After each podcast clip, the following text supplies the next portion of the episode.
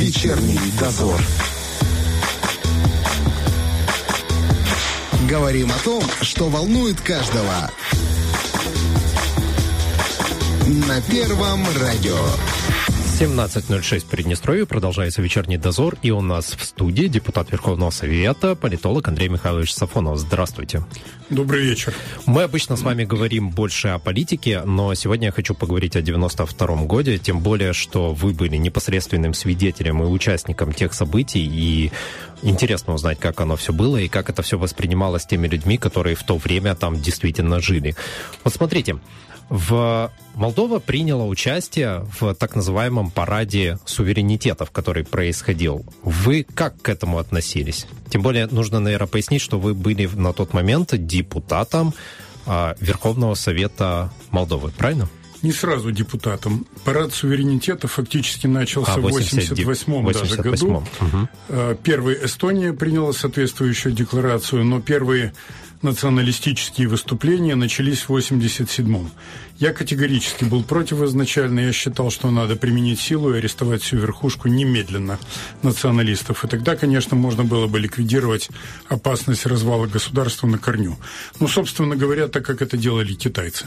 Угу. А в чем была опасность этих суверенитетов? Ну, подумаешь, страна себя осознает как вот отдельное государство, хочет выйти из э, состава Советского Союза. Ну, большая опасность. Нам это нормальным людям. Зачем было надо? Угу. Лучше всегда жить в большом государстве, могучем в сверхдержаве второй или первой или в мире, чем в каких-то обрубках, там, где правят бал националисты, которые, попросту говоря, шизеют от своей злобы и желания порулить. Но как они рулили, это понятно уже по своей психологической, как говорится, матрице, это были такие провинциальные хуторяне, тупые, как валенки. Это было и в Молдове, и в других республиках. Совершенно очевидно, что ничего они родить толкового не могли, да и не родили. Где производство, которыми Молдова славилась? Где известные заводы? Электроточприбор. Я там, кстати говоря, работал летом на практике, обычно uh-huh. после школы. Где микропровод? Где виброприбор? Где счетмаш? Ничего этого нету. Поэтому все эти разговоры о том, что мы завалим страны Европы своей продукцией, пусть даже аграрной, оказались блефом. Вместо этого они сейчас выпрашивают в Евросоюзе квоты на свои помидоры и так далее. Ничего, кроме развала, это дать не могло. Ну а все люди, которые имели минимум какого-то образования и просто чутья, с самого начала это видели. Поэтому надо было, как говорится, гасить это все с самого начала и не давать никакой воли вот этой банде. А простые граждане как это воспринимали? Простые граждане, они были немножко продуктами советской системы, они были за подавление, но они ждали, что это решит начальство, угу. что это решит ЦК, что это решит КГБ, что, может быть, мешается армия. Но на самом деле все это было парализовано той группировкой, которая была в Политбюро ЦК КПСС, и которую можно с полным основанием назвать изменниками Родины. Ну, может быть, некоторые из них были даже и агентами прямыми иностранных разведок. Горбачев, Яковлев, Шеварнадзе и некоторые другие, которые их поддерживали. И они, кстати говоря, через некоторых работников КГБ создавали так называемые националистические народные фронты, которые ставили задачу сначала ввести так называемый республиканский хозрасчет. Это типа республика должна сама себя окупать. Так. Сама себя, как говорится, э, окупать и получать прибыль. Но все это опять-таки блеф. Если ты реформируешь экономику, угу. то окупать себя должно предприятие, фирма, организация. А в масштабах всей страны, наоборот, это должно быть более консолидировано, четко и более железно, как обруч вокруг бочки. Но в данном случае ставилась задача не реформировать страну, а ее уничтожить. А когда вот начали раскручивать тему с титульными языками и вообще принятием тем, что теперь государственным языком э, МССР будет э, молдавский, было ощущение, что это может привести вот к э, тем проблемам, которые вылились в дальнейшем? В этом не было ни малейшего сомнения. Объясните, почему? Многие не понимают, как язык да, может стать вот прям такой большой проблемой, потому что некоторые, особенно из молодого поколения, они говорят, ну, подумаешь, если что, будет Румыния, выучим румынский язык, ничего страшного. Ну, здесь все гораздо и проще, и сложнее. Ну, скорее всего, проще. Вот у нас есть, допустим, единое государство. Так. Да. СССР, Соединенные Штаты Америки, там еще какое-то многонациональное. Есть всегда государство образующий язык. Английский или русский, или это язык рынка, раз. Это язык наиболее мощной сплачивающей культуры, это два. Это, наконец, язык межнационального общения, потому что настоящая сверхдержава всегда многонациональна, как правило, и у нее есть определенный плавильный котел и тот язык, который помогает это все осуществлять. Uh-huh. Кстати говоря, Китай тоже многонациональная страна, и ханьский язык, китайский язык, даже с теми диалектами, которые там есть, это то же самое, что и был русский язык в Советском Союзе, и то же, что сейчас является английский. Это сплачивающий элемент, консолидирующее начало. Если его убрать, это значит, мы даем простор национальной бюрократии, которая сразу захватит свои места, пусть даже в маленьких государственных образованиях, и потом уже вытеснит всех остальных, никого не пустит. Это первый этап. А второе, они просто решат, что им можно управлять самим без того, чтобы э, висел над головой еще какой-то центр. Ну, в данном случае в виде Москвы. Так оно и получилось. Поэтому те, кто не полный идиот, они понимали, что это развал страны, поэтому надо, повторюсь опять, употребляя этот термин, гасить на корню. Угу. А в Приднестровье были нормальные люди, не полные идиоты? Нет, в Приднестровье вообще не было идиотов, ну, за исключением, может быть, тех, которые потом поддерживали националистов угу. Кишинева, но это были буквально пара процентов. Я считаю, что эти люди просто-напросто они сами мечтали, чтобы Кишинев сюда пришел, и они тогда станут здесь какими-то гауляйтерами, какими-то полицаями, какими-то уполномоченными uh-huh. и так далее. То есть они просто распространят кишиневские порядки на Приднестровье при таком раскладе 2%, условно так говорим, диктуют волю 98 остальным, включая местных молдаван, что делать и как жить, а те подавлены будут полицаями и всеми прочими и не смогут никак это оспорить, не говоря уже о сопротивлении. Как думаете, почему Приднестровье оказалось настолько, настолько разительно отличающееся в своем мнении на политику с Молдовой? Ведь, кажется, это была одна страна, МССР на тот период в данном случае отличалась исторически. Дело в том, что здесь-то и был тот самый плавильный котел, который сейчас мы, например, наблюдаем в Соединенных Штатах. Самые разные люди, огромное количество национальностей. И в силу этой огромности, в силу того, что люди практичные, напористые, тертые калачи, в силу этого не было здесь тупых выяснений насчет титульной нации и всего остального. А, на, на правом берегу, там, где Бессарабия, то есть между Междуречие Прута и Днестра, угу. там, к сожалению, вот эта вот румынская генеральная линия партии, назовем ее так условно, о том, что есть титульная нация, что хорошо быть румыном, что нет на самом деле молдаван, она какие-то корни, конечно, пустила.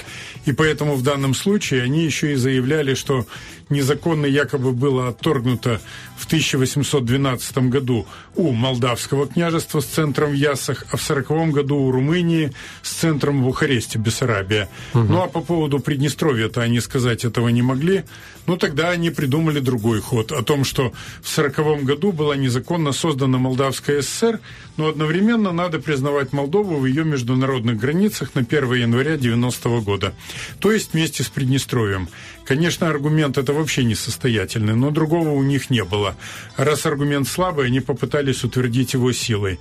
Ну и, наконец, когда это все началось по-настоящему, я имею в виду разговор о титульной нации, о чем был вопрос, это началось с 87-8 годов, когда, смотрите, был поставлен ведь не просто вопрос о языке, вопрос о языке раз – и вопрос о латинской графике 2. Угу. Это четко означает переход в сторону Румынии. Румыния, а вслед да. за тем требование переименовать молдавский язык в румынский. Ну а когда на повестку дня встал чуждый Молдове триколор, тогда стало ясно. Это линия на уничтожение СССР, на отрыв Молдовы от Румынии, от э, Советского Союза точнее, и на присоединение ее к Румынии. Именно не на воссоединение, а на присоединение и поглощение на румынских условиях.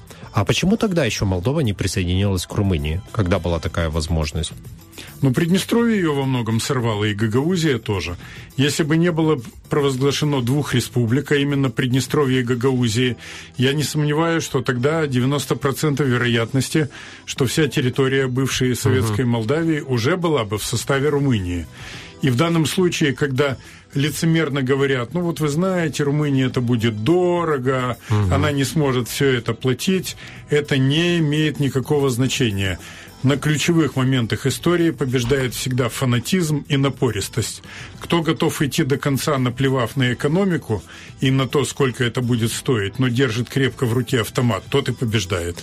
Поясните, чем Приднестровье так вот помешало э, по сути, Молдове стать частью Румынии? Потому что Молдова хотела все абсолютно себе? И Приднестровье и Гагаузию? Или как? Румыния хотела все Румыния себе. Румыния хотела, да, Но простите. в данном случае 89 90 91 и чуть позже промышленность еще почти вся работала. Да, да не почти вся, а буквально вся. И в данном случае брать одну Молдову с упором на агропромышленный сектор, угу.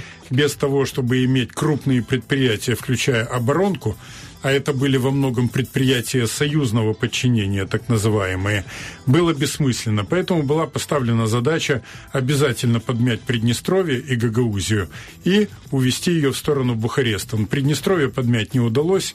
Гагаузия, ввиду слабости экономического потенциала, сама пошла на компромисс угу. в 1994 году.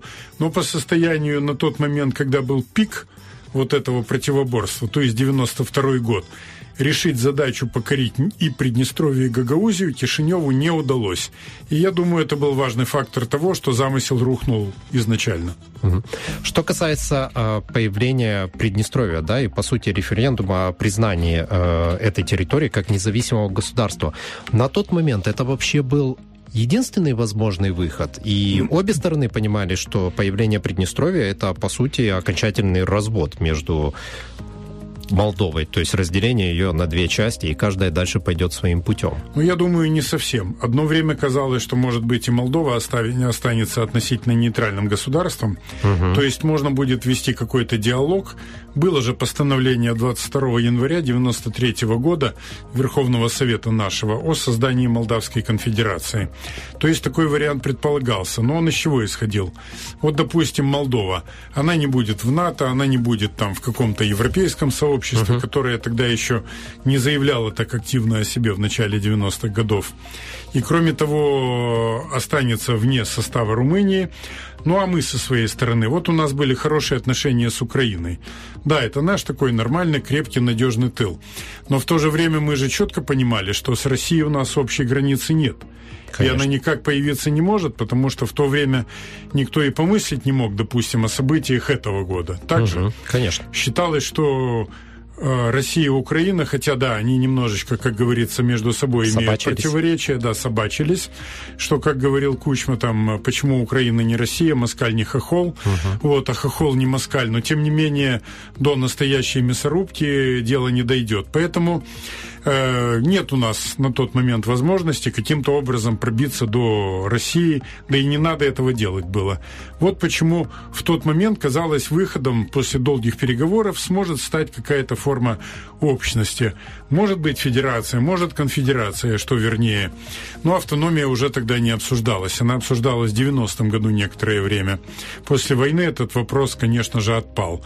Но с 2014 года, вот Молдова, когда подписывает известное нам соглашение об ассоциации с Евросоюзом, ну тогда стало ясно уже, что пути расходятся окончательно.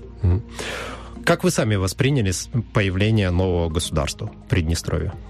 Ну, я воспринял как то, что это единственно логически обоснованный выход из ситуации. Почему? Смотрите, Э, Москва была уже фактически парализована предательством Горбачевской и Ельцинской группировок. Они на словах, опять же говоря, вот нашим языком собачились друг с другом, но я подозреваю, на самом деле они просто как петрушки в театре марионеток, uh-huh. они разыгрывали вот эту партию для внешнего мира. На самом деле не за ниточки дергались западные кукловоды. Горбачев изображал заламывающего руки идиота, который пытается якобы спасти СССР, но при этом ничего не предпринимает, болтает всякую ерунду, что он намерен бороться с э, развалом демократическими методами, а на самом деле он дал команду не трогать заговорщиков, националистов ни в России, ни в Украине, ни в Белоруссии, нигде бы это ни было еще. Ну, а Ельцин тот откровенно буром пер на пролом и, конечно же, хотел захватить власть, а ради того, чтобы утвердиться у нее, помогать остальным националистам разрушить союз. Мы же помним, он поддержал Прибалтов, угу. он поддержал Кишинев, даже подписывал с Мирчи Снегуром договор о дружбе э, в начале октября 90 -го года. Он, собственно говоря, закрыл глаза на резню на Кавказе и в Средней Азии. Ну и, соответственно, ничего другого ожидать от происходящего э, не было оснований. Вот почему единственный выход был это создать государство и постараться защитить самим себя. Но и, конечно, с помощью тех людей в силовых структурах СССР и России, которые понимали опасность всеобщего развала и были готовы применить силу, чтобы это остановить. Вообще, на самом деле, интересно, ощущалось в тот момент, Э, ощущалась в тот момент нависшая над э, Советским Союзом угроза в виде вот полноценного развала республики. Я знаю, что вы были депутатом интердвижения. Это такая партия, которая выступала как раз против этого всего и хотела сохранить. Вот каково было вам? Ну, я был депутатом э, в 1990 году, избран Верховного Совета еще Молдавской ССР угу. от общественно-политического движения «Унитатия единства» ну, в молдавском и в русском вариантах. Задача ставилась какая? Позднее уже э, создалось движение депутатов всех уровней «Союз», точнее, оно создалось еще чуть раньше нашего избрания. Но это было всесоюзное движение депутатов всех уровней. Я потом был избран в состав руководства этого движения. Угу. Вместе с такими депутатами, как Алснис, Коган, Петрушенко, Блохин и так далее. Некоторые из них еще живы, некоторые, к сожалению, уже ушли в мир иной. Задача ставилась четкая – это не дать разделить нас по бывшим союзным республикам. Я считаю, это катастрофическая ошибка, возможно, и преступление команды Ленина, хотя я считаю его великим политическим стратегом и революционером. Но при Ленине именно была заложена мина под Советский Союз – в виде первое национально-государственного национально-территориального строительства uh-huh, СССР, uh-huh. и вот это право выхода из Советского Союза. За это прощения быть не может. Сталин был, конечно же, прав, когда он предлагал никаких союзных республик не создавать, создать только автономные республики в составе РСФСР, которые никакого права выхода бы и близко не имели. Uh-huh. Но в то время пойти против Ленина, хотя Сталин был уже авторитетным политиком, он не мог. Это обернулось тем, что в 91 году а фактически за несколько лет уже до этого мина рванула. Ну, конечно, без того, чтобы национальные бюрократы перешли на сторону националистов, ничего бы этого не смогло бы произойти. Я, кстати, хочу напомнить такой момент. Э, в 2010 году исполнялось 20 лет избранию того самого Верховного Совета.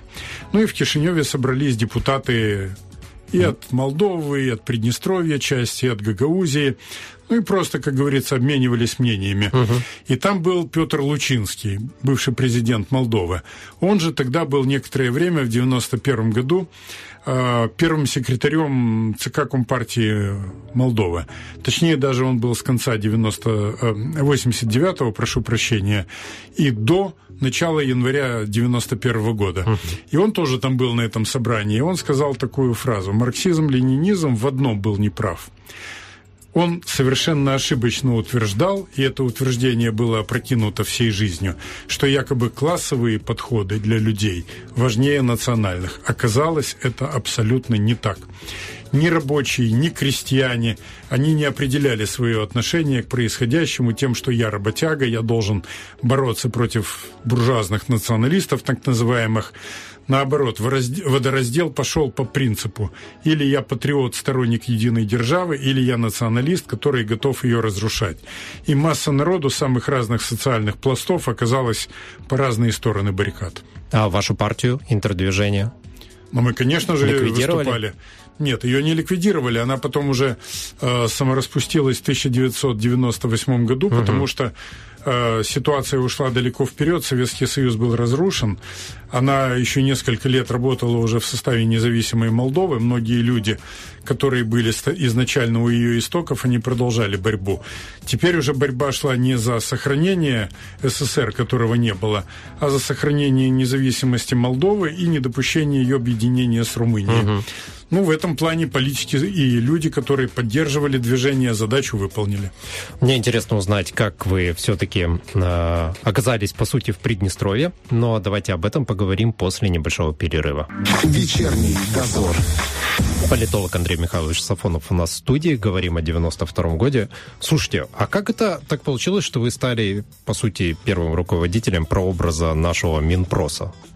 А здесь было все очень просто.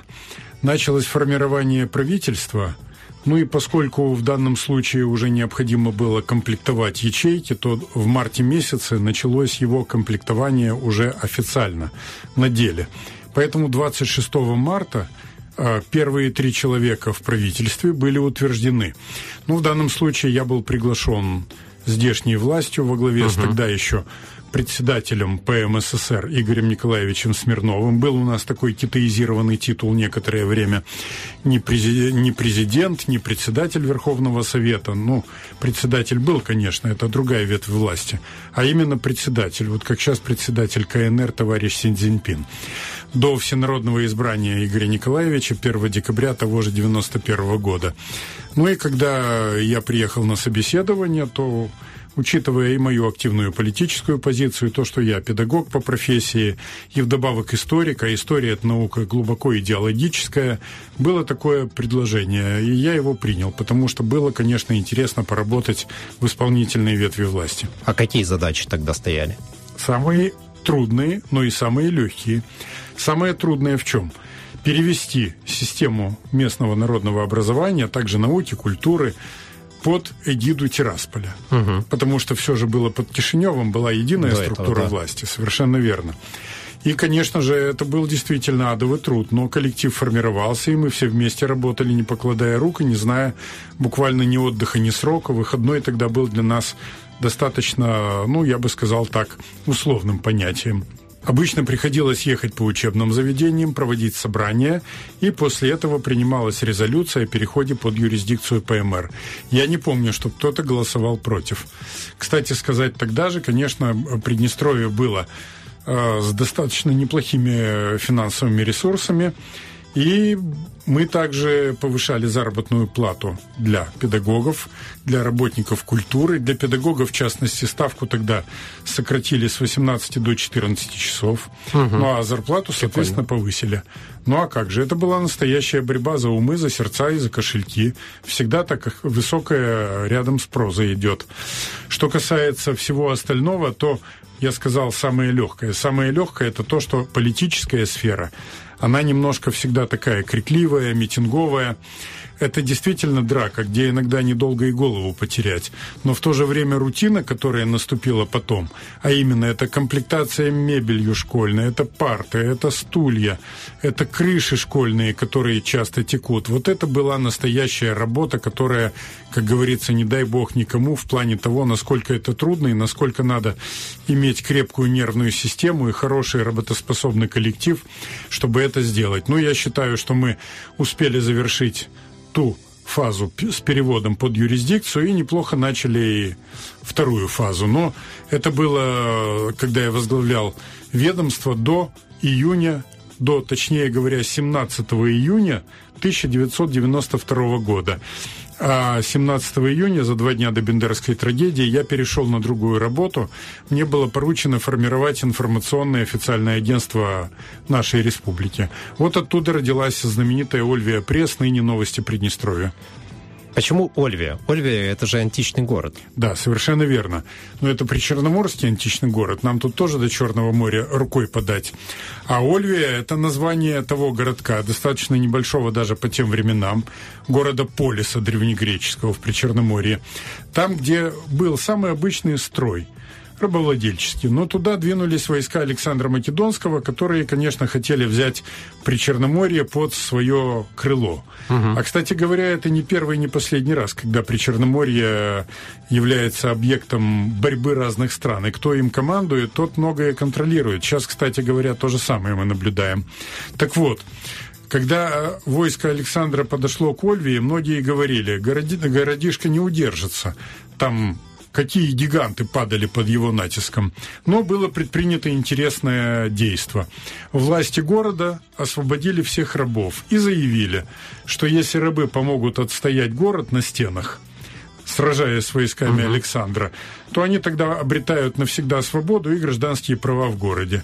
Конечно же, обрадованные рабы, кто вооруженный, кто вообще там с дубьем и еще с чем попало, пошли на город и задали трепку бойцам Александра.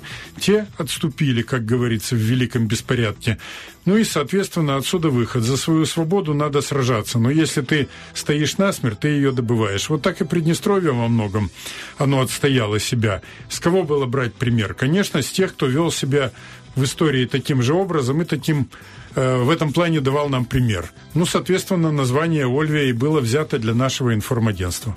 Про Ольвию пресс мы еще вернемся, поговорим. Я сперва хочу задать такой вопрос. Дело в том, что с многими людьми общались э, о 92 годе, и большинство из них говорят, что к июню все-таки было ощущение, что кризиса не будет, что, возможно, войны не будет, что можно будет вот преодолеть это все, как-то договориться, как-то вот притесаться. У вас какие были эмоции в то время? Чувствовали вот этот свет надежды какой-то впереди или все было не так радужно? Ну, все депутаты от Приднестровья, а также от э, молдавских регионов, которые поддерживали нас и которых мы поддерживали, они четко понимали две вещи. Первое, что касается нашей работы, мы ее сделаем, и мы ее сделали за два дня до вторжения в Бендеры. Я имею в виду постановление парламента, в котором участвовали и приднестровские депутаты. Э, постановление парламента относительно того, что необходимо осуществить развод войск и закрепить это. Угу. Это было То есть сделано. были такие договоренности да, на тот такие момент? договоренности были приняты и обрели статус закона. Угу. Но в то же время мы понимали, что до той поры, пока не будут сменены руководители силовых структур Молдовы, а также президиум парламента самой Молдовы, тогда мы знаем, что было много радикалов во главе. Это Александру Машану, Ион Хадырка, вот, некоторые другие там э, было сильно унионистское прорумынское крыло. Поэтому мы полагали, что не исключены попытки сорвать мирные договоренности. Угу. И, в общем-то, так оно и оказалось. Где вы были 19 июня? Э, с утра я продолжал сдавать дела э, в Министерстве просвещения, Минпросе нашем. После обеда я еще был в коллективе но в этот момент позвонили и сказали, что сражение началось, в Бендеры идет полномасштабное вторжение. А поскольку я еще обладал статусом депутата Верховного Совета, ну, тогда уже называлось это парламент Молдовы, и я не раз участвовал в различных мероприятиях по возможному урегулированию. Ну, в данном случае нас несколько человек, в том числе и я, а также несколько депутатов Тираспольского горсовета сочли своим долгом отправиться туда. Вдруг удастся на что-то повлиять и, угу. по крайней мере, локализовать кровопролитие. Мы были, как выяснилось, одними из последних, кто проскочил через мост Днестровский угу. между Парканами и Бендерами. Я уже не раз говорил тогда, и наверняка те, кто со мной ездили, они подтвердят, что со стороны Варницы вдарили нам, по нам из пулемета, и трассеры голубого цвета прошли над а, крышей нашего Рафика. Вот. Тогда бусиков иностранных еще не было, наши родные Рафики топали, которые потом националистический режим в Риге благополучно загубил. Сейчас они не выпускаются, но они были тогда. Поэтому мы уже прибыли туда, в Бендеры, и еще было светло, хотя уже до наступления темноты оставалось не так долго. Мы какое-то время пробыли на площади перед э, исполкомом, тогда называлась так государственная администрация. Ну а позднее уже, когда стало известно, что враг приближается к площади и что он одновременно уже выходит на берег, отрезая нас от Днестра, ага. тогда стало понятно, что впереди ждут веселые времена, и мы предпочли, конечно же, Э, зайти в здание. Ну а вскоре подоспели кишиневские товарищи, и начался уже полномасштабный бой. Вы оказались заблокированы там? Да, мы оказались заблокированы, потому что, видимо, на это и ставился расчет, как я это себе представляю. И я думаю, что так оно и было. Это отсечь Бендеры и приднестровские правобережные села от левобережной части по минимуму захватить Бендеры и эти села и создать прочный фронт по Днестру. А если будет расклад более благоприятный, тогда форсировать Днестр в нескольких местах и уже создав несколько плацдармов, приступить к уничтожению всей Приднестровской Молдавской Республики. Здание горосполкома охранял кто-то? Да, там было несколько десятков бойцов, которые стянулись туда в течение первых буквально uh-huh. там 40-45 минут вторжения. Плюс там был небольшой запас оружия, там были запасы продовольствия, некоторые воды. Кстати говоря, были такие цилиндрические банки с галетами, вот, э, банки тушенки были, и в общем и целом что-что. Не знаю, как было бы на случай более долговременной осады, но тогда, слава богу, рубануть немножко настроение поднять можно было, чем мы, собственно, и занялись. Вы так легко об этом рассказываете, как будто не было совсем страшно. Ну, страшно, конечно, было. Вот. Но одновременно страх этот микшировался немножко другими вещами. Вот когда ты находишься под огнем врага и при этом за тобой свой тыл, угу. немножко даже страшнее, потому что неохота умирать в том случае, если за тобой находится, что называется, Родина, за тобой родные вооруженные силы, Представим себе, ты получаешь пулю в лоб, а в то же время, как говорится, все остальное продолжается, но уже без тебя. Вот когда тебя окружили, отрезали отовсюду, когда ты понимаешь, что уже паниковать нет смысла, тогда ты чувствуешь себя более-менее спокойно. Поэтому даже удалось поспать там. Сколько? К счастью, была кровать такая советская еще, резиновая, точнее, с пружинами? Металлических, металлических пружинок, да. Ага. Сколько вы были в окружении? Э, в окружении все мы находились приблизительно вот с вечера 19 июня, еще было светло, и до утра, 4 или 5 утра 21 числа. Угу. Ну, тогда последние пару-тройку часов, ну, даже больше, мы уже не были в окружении, но еще находились в исполкоме, заодно сообщали тем представителям командования, которые прибыли из Тирасполя, ту ситуацию, которая есть. Вот, я, конечно, сообщал больше по политической части. То, что удавалось узнать из радио некоторых передач. Дело в том, что рядом с нами тогда был ближе к нынешнему шерифу Бендерскому, центральному. Угу. Там был узел связи. Этот узел связи работал. Противник не, не смог повредить системы коммуникаций. Узел связи, так же, как и исполком, оборонялся. Там было, правда, бойцов меньше, но, тем не менее, удавалось помогать друг другу перекрестной такой стрельбой и отгонять тех, кто пытался пробиться к зданиям. Поэтому в данном случае, конечно же, мы сообщали и те сведения, которые у нас к этому времени из разных источников СНГовских, мировых, были относительно происходящего. Мне, кстати, удалось даже радиорепортаж дать из Бендерского исполкома прямо на прямой эфир Приднестровского радио. Вот это вы даете, конечно. Ну, было дело. Там единственное, в чем тогда я считаю, что был сделан не совсем правильный вывод, то, что нам казалось, что э, в Кишиневе нам действительно поступали такие сведения, якобы Снегур свергнут, угу. власть перешла полностью к э, президиуму парламента и к силовым министрам. Этого не было именно так, как тогда мы сказали, предположили точнее. Но, тем не менее, президент где-то он поплыл по течению ястребов и санкционировал вторжение в город. Вы потом выехали из города или все-таки остались там? Э, нас вывезли. Была команда, да? да. Тогда прибыла еще служба безопасности президента, тогда угу. ее Гратов Валерий возглавлял.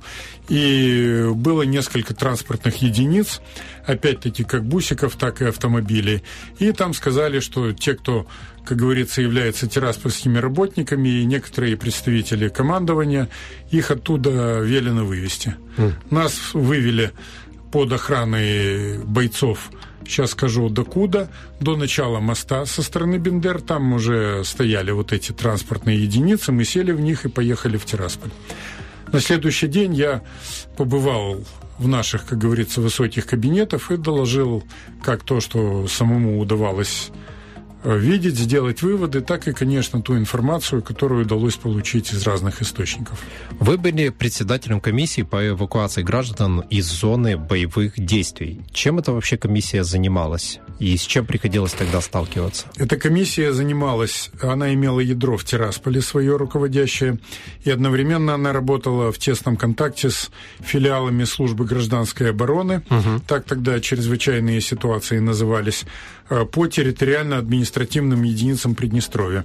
Это означало, прежде всего, создать банк данных о том, какие люди есть, сколько должно эвакуироваться. Второе – это обеспечить транспортными единицами. Допустим, э, в Тирасполе и Бендерах это означало найти необходимое количество вагонов. Вот. э, обеспечить порядок при проходе людей туда, а частично при подвозе, если это шло из тех мест, где, допустим, не удавалось непосредственно через украинскую границу всех эвакуировать автобусным транспортом. Но я считаю, что в целом общей консолидированной задачей и центральных, и местных властей Приднестровской Молдавской Республикой удалось с этой задачей, повторяю, справиться. С учетом того, что где-то до 100-120 тысяч человек по разным подсчетам.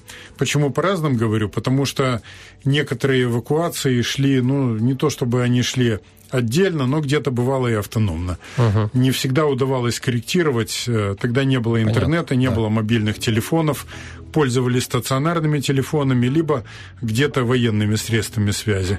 То есть э, военными там телефонами, где-то рациями Министерства внутренних дел. Какое у вас самое страшное воспоминание о войне? Ну, самое страшное... Такое, это... что не хочется вспоминать никогда. Знаете, страх потери Бендер.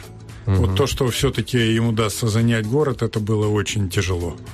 Понятно, что чем больше думаешь о себе, тем Э, меньше это полезно, потому что все равно ну, да. ты никак на это не повлияешь, будешь только изнутри себя кушать, и в результате ничего хорошего из этого не выйдет. Когда ты начинаешь, вот как лягушка попала в молоко, начинает бить ногами, и там сыр какой-то образуется, или сыворотка, ты уже чувствуешь себя, если не хозяином своей судьбы, угу. то, во всяком случае, каким-то деятельным человеком. Ну, в данном случае, как только стало понятно, вот 21 числа уже, что кризис, как нам тогда казалось, миновал, тогда немножечко удалось расслабиться. Но, правда, этот кризис снова возобновился 22-23, когда из-за распространявшихся панических слухов во многом прошли какие-то сведения, будто бы молдавские войска прорвались, будто бы наши повсеместно отступают. Угу. Тогда второй батальон республиканской гвардии во главе с Костенко вообще отошел из Бендер. Было такое дело. Ну, как бы то ни было, и этот пик кризиса удалось преодолеть. На самом деле, конечно, время непростое, и чем больше разговариваешь с людьми о 92-м годе, тем больше узнаешь и понимаешь, что ну, этим людям можно отдать только должное за то, что они сделаны, и вам тоже за это стоит отдать должное. А сейчас мы сделаем небольшой перерыв, потом вернемся. У меня есть буквально еще несколько вопросов. Вечерний дозор. Продолжаем общаться с Андреем Михайловичем Сафоновым. Вы выступали на сессии Верховного Совета России как да, раз с ситуацией по Приднестровью. Как вы вообще согласились на такую ответственность? Тут дело в чем.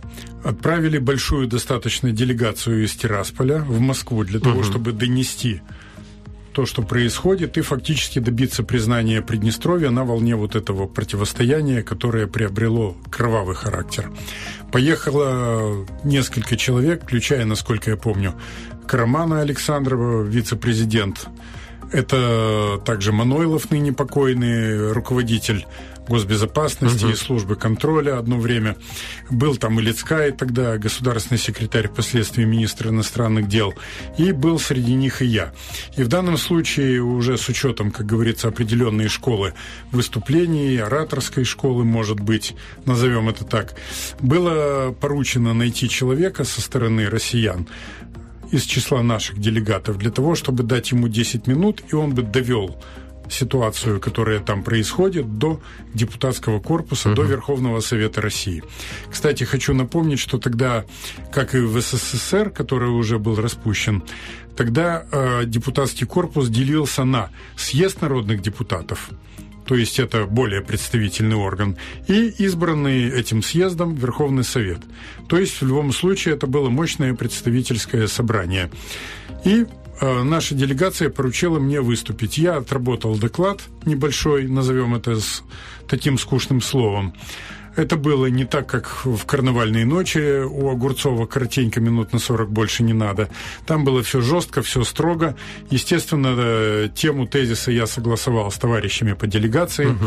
Все это было общее, что называется, выступление. Я озвучил.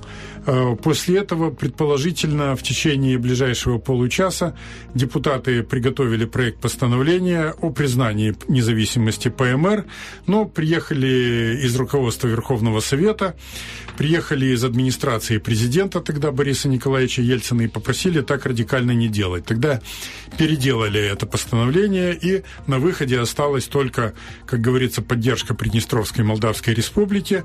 Но, слава богу, на тот момент и оно сыграло огромную роль. После этого эскалация заметно пошла на убыль. Всем было ясно, что Москва применит силу, если еще раз будут попытки захвата Бендера или чего-то подобного. А я только хотел спросить, не осталось ли Горбачевского влияния и не проигнорировали ли вашу речь? Нет, ну, Получается, ну, что да. Проигнорировать они не проигнорировали, потому что сразу угу. началась работа по принятию постановления. Кроме того, все это было поддержано депутатами, которые там находились в зале. Это было видно и по их выкрикам, и по их одобрению, по аплодисментам и так далее.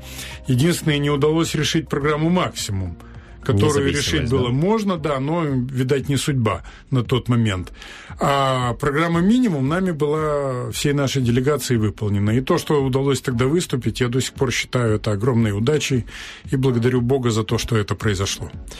Вы возглавили тут же Ольвию пресс, не новое информагентство, ну, в июле, да, получается? Э, было так. Я уходил с Минпроса как раз для того, чтобы создать Ольвия Пресс. Информационное да. агентство, да. Ну, Ольвия Пресс сразу название по ходу появилось. Угу. А уже заработало оно, ну, можно сказать, что практически по-настоящему вот сразу после возвращения из Москвы. Точнее, заработало даже до того, как. Потому что у нас, у нас было 2-3 человека, у нас был старый добрый такой крохотный по тогдашним меркам э, факс, розового, такого темно-розового, красного цвета. С помощью этого факса мы каждый день рассылали десятки документов, десятки агентств, редакций и так далее. У нас были СНГовские, то есть российские, украинские, даже в молдавские агентства. Тогда вообще был бум новых СМИ в мировые гиганты то же самое. И угу. уже через несколько дней на Ольвию начали ссылаться.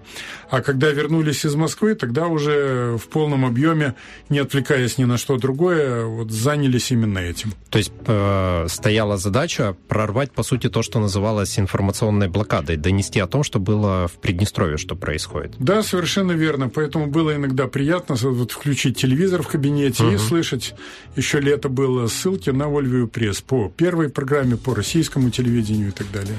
А сталкивались с тем, что вы посылали информацию, а вам в ответ, что сочиняете, что все это неправда?